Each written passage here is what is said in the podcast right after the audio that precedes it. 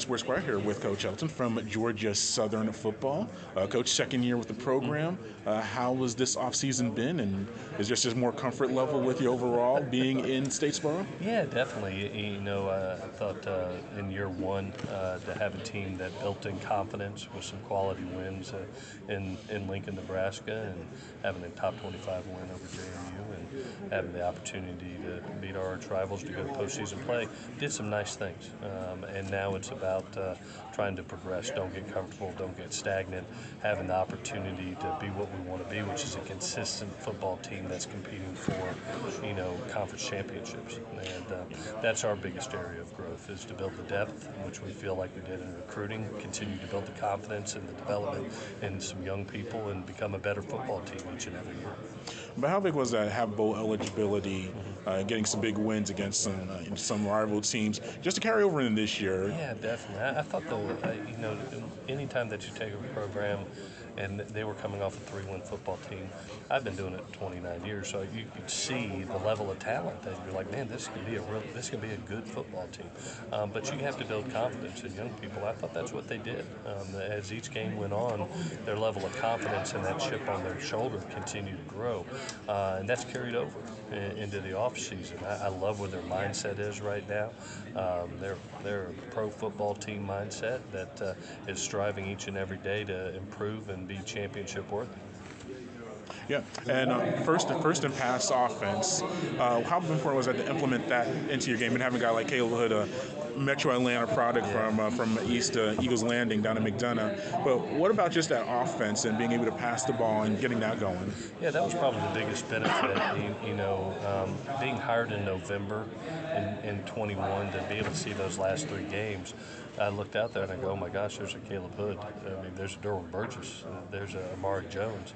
Um, I felt like we needed to bring the quarterback piece into play, which we were able to with Kyle Vantrease. Uh, we've doubled up on that this year in bringing Davis Brin and J.C. French.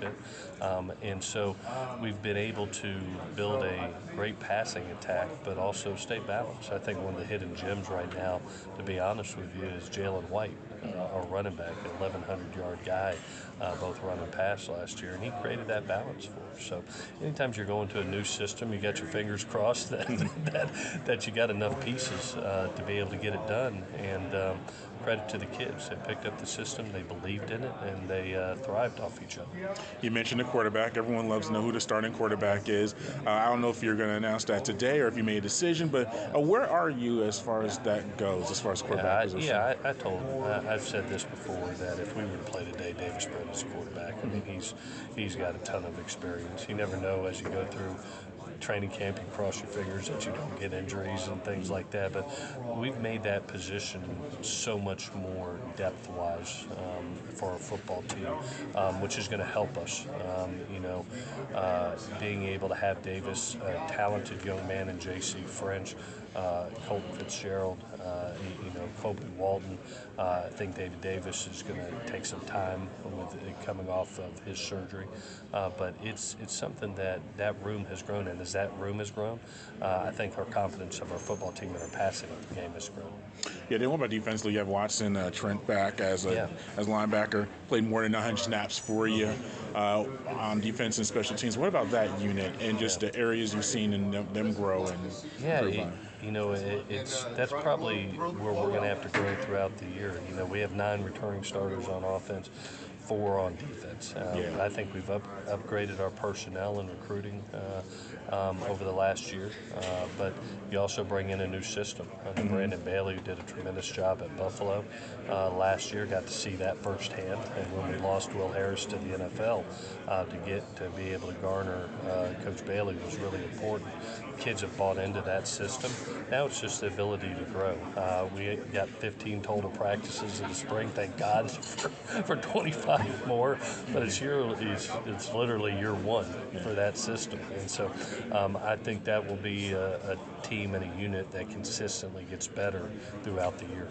And how's it been in Statesboro? Obviously, we, your previous position was in the West Coast, and Yeah. uh, going to Statesboro and the Southeast. How's that been for like you and your family, just getting in, uh, acclimated to the culture? Yeah, my wife and I have thoroughly enjoyed it. Uh, you know, we, my wife, I think, puts it the best. Uh, we absolutely love the people, the pace, the peace, and then, you know, my family. Uh, I grew up in the southeast, so proximity of, of being around my mom and dad, my brother, um, our family unit. It's it's been a great fit for us, and um, absolutely having a, absolutely having a blast in Statesboro.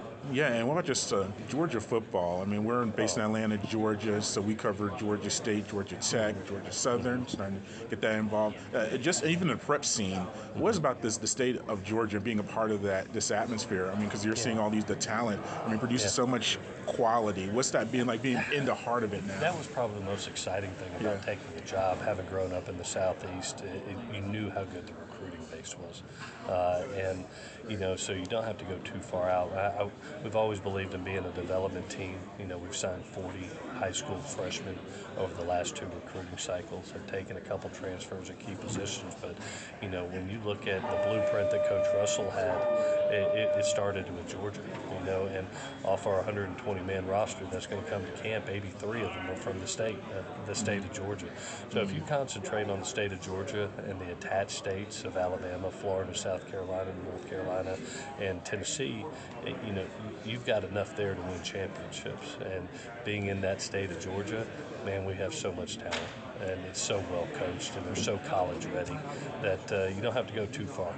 Yeah, and just lastly, what about expectations of the program? Yeah, it's national championships have been won in Statesboro, and uh, I'm sure the fan base has a you know high standard. How have you guys uh, dealt with that, and just what we have to do well this year to reach that championship level, or you know, Yeah, definitely. I, you know, uh, it's pretty neat. Every time I look out my window, uh, we're, our offices are right there in the stadium.